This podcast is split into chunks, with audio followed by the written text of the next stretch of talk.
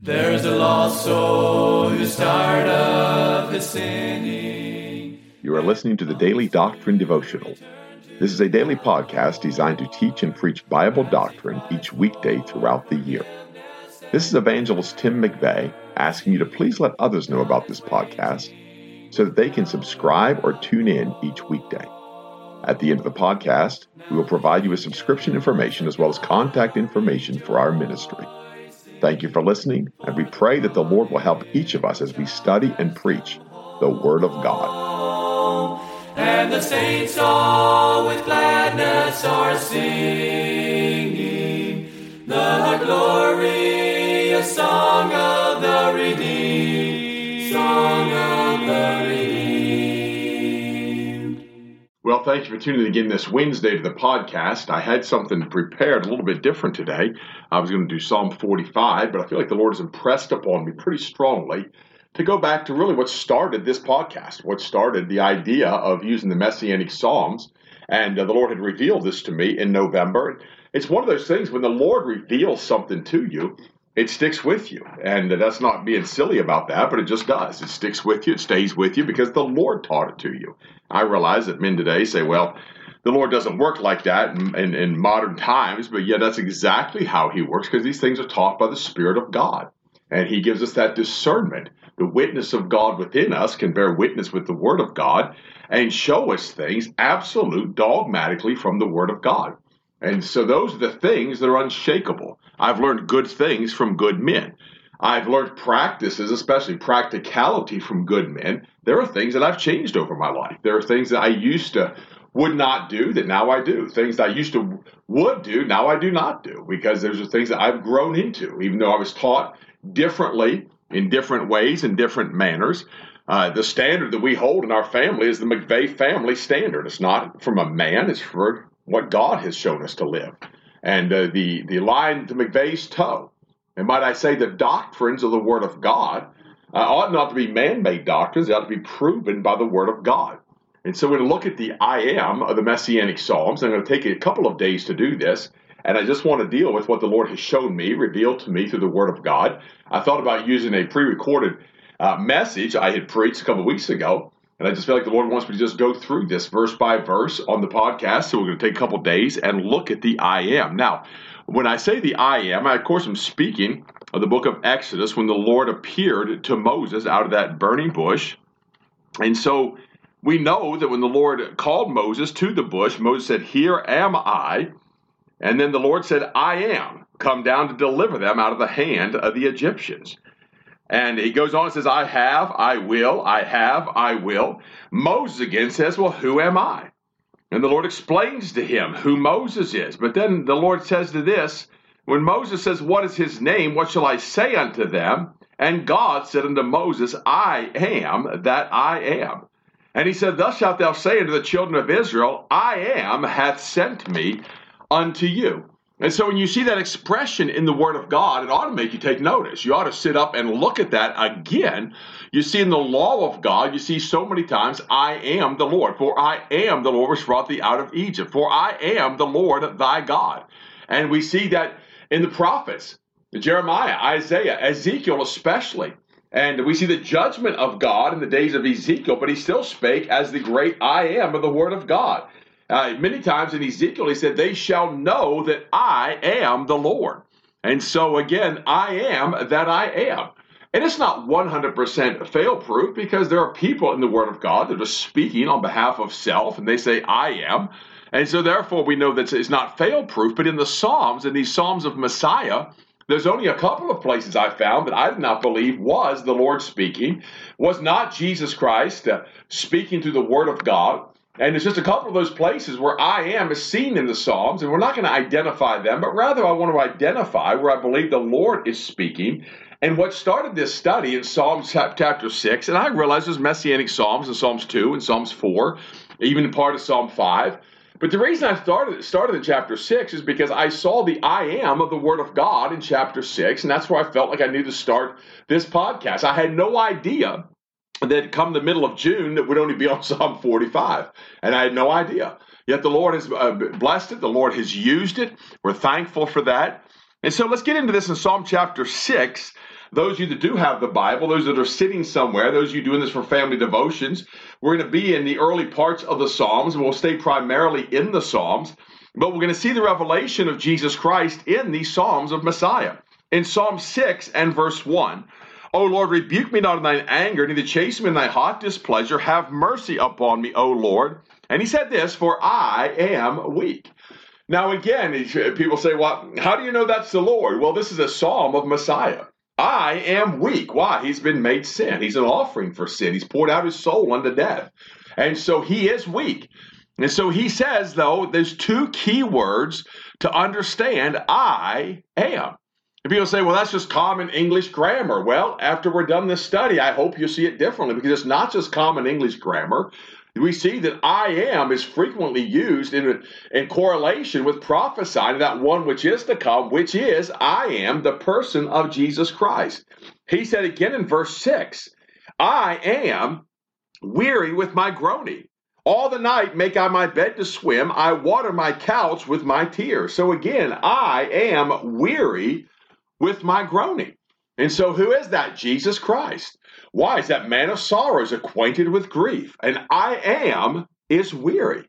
We see in Psalm 22, a couple of places in Psalm chapter 22, we'll see the I am of Psalms again. And one of the reasons I hesitated, I think, to do this so early is because we're just starting out our busy summer season preaching. We'll be heading to New York here in a couple of weeks and heading out to North Carolina after that, and Western Pennsylvania after that, and heading up to Maine for several weeks after that. And up there in the beautiful state of Maine, we'll be preaching several times, and then we'll come back home and have back to back meetings in the state of Pennsylvania. We'll be local. We'll get to travel over the mountain west to Dublin Mills, get to travel up north to Harrisburg. And so we really have a busy season. And it's hard sometimes to study on the road and to get uh, refreshment on the road and to find the mind of God when you're traveling like that. Yet, I don't want to be languishing in the things of old. I want to be languishing in the freshness of the Word of God. And so, those of you that are listening that might hear us preach sometime this summer, you may hear me preach on the I am of Psalms. So, don't let that deter you from showing up to the services. But right now, I want to deal with this on the podcast. I feel like the Lord impress upon us to use the Word of God and to, to minister to us the I am. And so, we see in Psalm 22 and verse 6 But I am a worm and no man, a reproach of men and despised of the people. Now, several weeks ago, we talked about the worm of the Word of God, the characteristics of that worm, that he is a worm and no man. The Son of Man is a worm, Job said. And who is that? I am. I am a worm. Jesus Christ himself is the worm. In verse 14, he said, On this wise, I am poured out like water. So again, these are familiar verses to us that listen to the podcast. I am poured out like water. And he said, All of my bones are out of joint. My heart is like wax, it is melted in the midst of my bowels. So I am, again, poured out like water. Why? That's Jesus Christ. He pours out himself like what is poured out of Jesus Christ? Well, a spirit's given to the Father. He pours out his soul unto death. He pours out his blood. And of course, when I say pours out his blood, let me just make sure that it wasn't spilt. We know that. Amen. It was uh, willingly offered. He was that offering for sin. That blood is not collecting upon this earth. That blood is not in vials and in chalices, and that blood is not in, in, in, the communion pots in the city of Rome. No, that blood is on the mercy seat of heaven. The blood of Jesus Christ Himself. Blessed be the name of the Lord. In Psalm 25, and verse 16, he says this Turn thee unto me and have mercy upon me, for I am desolate and afflicted. Again, Jesus Christ. I am of the Word of God. I am desolate and afflicted. And so we see the person of Jesus Christ in Psalm 31 and verse 9. We'll see this consistently through the scripture. But Psalm 31, I'll start reading actually in verse 7 he says, I will be glad and rejoice in thy mercy, for thou hast considered my troubles. Thou hast known my soul in adversities. What are those adversities? When the sorrows of hell compassed him about, the sorrows of death compassed him about. All the bulls of Bashan compassed him about. That's his adversity. When he's to be made an offering for sin, that's his adversity. When Judas came against him in the garden, that was his adversity. When the chief priests scoffed at him and mocked at him, that was his adversity. When Pilate scourged him, that was his adversity. And so the Lord knew his adversities. They knew the adversities of his soul and hast not shut me up into the hand of the enemy. Thou hast set my feet in a large room. Why? He delivered him. We talked about this just the other day on this podcast. He delivered him from that adversity. He delivered him from death, delivered him from hell. In verse 9, have mercy upon me, O Lord. And here's that little word again, for I am in trouble. Mine eye is consumed with grief, yea, my soul and my belly. So again, the I am of the Word of God, the I am of Moses. And it's interesting because the Lord first tells Moses, and I probably should have said this earlier in the podcast, but he tells Moses, I am the God of Abraham and the God of Isaac and the God of Jacob. What is he saying? I am their God. Each one of them individually, I am their God. Why? He's a personal Savior. He is a God to them. He'll be a God to you. He's the same God. He's the never changing God. He's the same yesterday, today, and forever, but he'll be your God. And so he tells Moses, I am the God of Abraham. When he appeared to, Abraham, what did he say? I am. When he came to Jacob, what did he say to Jacob? I am. When he appeared to Isaac, before that, I am the God of Abraham to Jacob, he said, I am the Lord God of Abraham, thy father, and the God of Isaac. Then he appears to Moses, says, I am the Lord thy God, the God of Abraham, and of Isaac, and the God of Isaac, and the God of Jacob. And so we see that in the word of God. It's who he's speaking of. In verse 9, he said, I am in trouble. We see again down in verse 12 of this text in Psalm 31, I am forgotten as a dead man out of mind. I am like a broken vessel. There's that pot that's broken. There's that shattered pot upon the potter's field. There's that one that the potter saw the work that he had made, and it was barred in the potter's hand. Why? Because the potter made him to his sin for us that knew no sin. And that's what the potter did. He's a broken vessel. In verse 22 of Psalm 31, for I said in my haste, I am cut off from before thine eyes. Nevertheless, thou heardest the voice of my supplications when I cried unto thee. For again he said in his haste, I am. I am the God of Isaac. I am the God of Jacob. I am the God of, of Moses. Why? Because I was the God of Abraham as well. And then he said, I am cut off from before thine eyes, the person of Jesus Christ. Psalm 38 and verse 6 of our text, he said on this wise, I am troubled. I am bowed down greatly. I go mourning all the day long. And it's interesting because this passage has several places in it. For in verse 8, he said, I am feeble and sore broken. I have roared by reason of the disquietness of my heart. In verse 17, for I am ready to halt, and my sorrow is continually before me. Who is speaking there? Somebody say, well, that's just David. That's David's calamity. No, David is prophesying that one which is to come. Jesus Christ is speaking through the prophet David. Jesus Christ is speaking here, for he's the one that says, I am troubled. I am bowed down greatly. What did he do? Bowed his head and gave up the ghost. I go mourning all the day long. Why? His soul's made an offering for sin. He said in verse 8, I am feeble and sore broken. By the way, there was no strength in him. There was no beauty nor comeliness that we should desire him. The word of God said his visage was marred more than any man. Why? Because I am feeble and sore broken.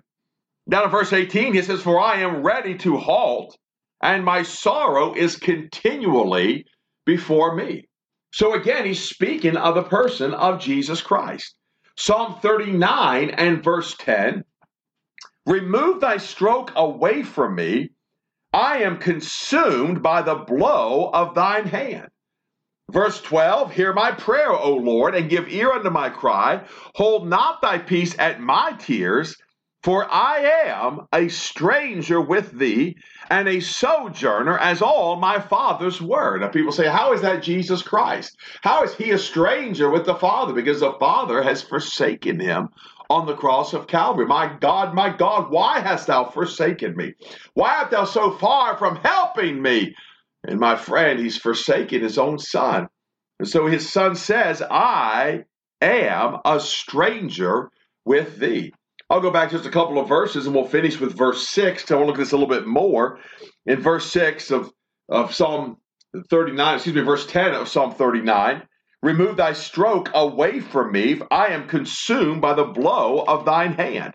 That is a passage we've used often in these messianic psalms, and it is Job chapter 16 when he says, I was at ease in verse 12, but he, who? The Lord in verse 11, the Lord God he hath broken me asunder. He hath also taken me by my neck and shaken me to pieces and set me up for his mark. His archers compass me round about. He cleaveth my reins asunder and doth not spare. He poureth out my gall upon the ground. He breaketh me with breach upon breach. He runneth upon me like a giant. I always look at verse 12. He hath also taken me by my neck and shaken me to pieces. That is Jesus Christ prophesying. That is Jesus Christ speaking. In verse 10 of Psalm 39, when he says, Remove thy stroke away from me, I am consumed by the blow of thine hand. He came under the wrath of Almighty God. He came under the judgment of Almighty God.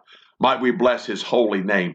Would you tune in again tomorrow as we continue in the I ams of the Psalms? There's a lost soul who's tired of his sinning, and he longs to return to the Lord as he cries for forgiveness and mercy. God is waiting. You have been listening to the Daily Doctrine Podcast with evangelist Tim McVeigh. For correspondence, please contact us through our website andsomeevangelists.com and use the contact form to connect with us. You may also subscribe to the podcast through our website or search for Daily Doctrine Evangelist Tim McVeigh on iTunes, Google Podcasts, Spotify, Audible, or Amazon. To write to us, please use our church address, which is Manasseh Community Baptist Church, 70 Back Hollow Road, Blain, Pennsylvania 17006. Thank you for listening, and we pray that the Lord will help each of us as we study and preach the Word of God. Don't forget to subscribe and tune in tomorrow. And remember to look up, for your redemption draweth nigh. Now the angels of God are rejoicing for the prodigal child has come home, and the saints all with gladness are singing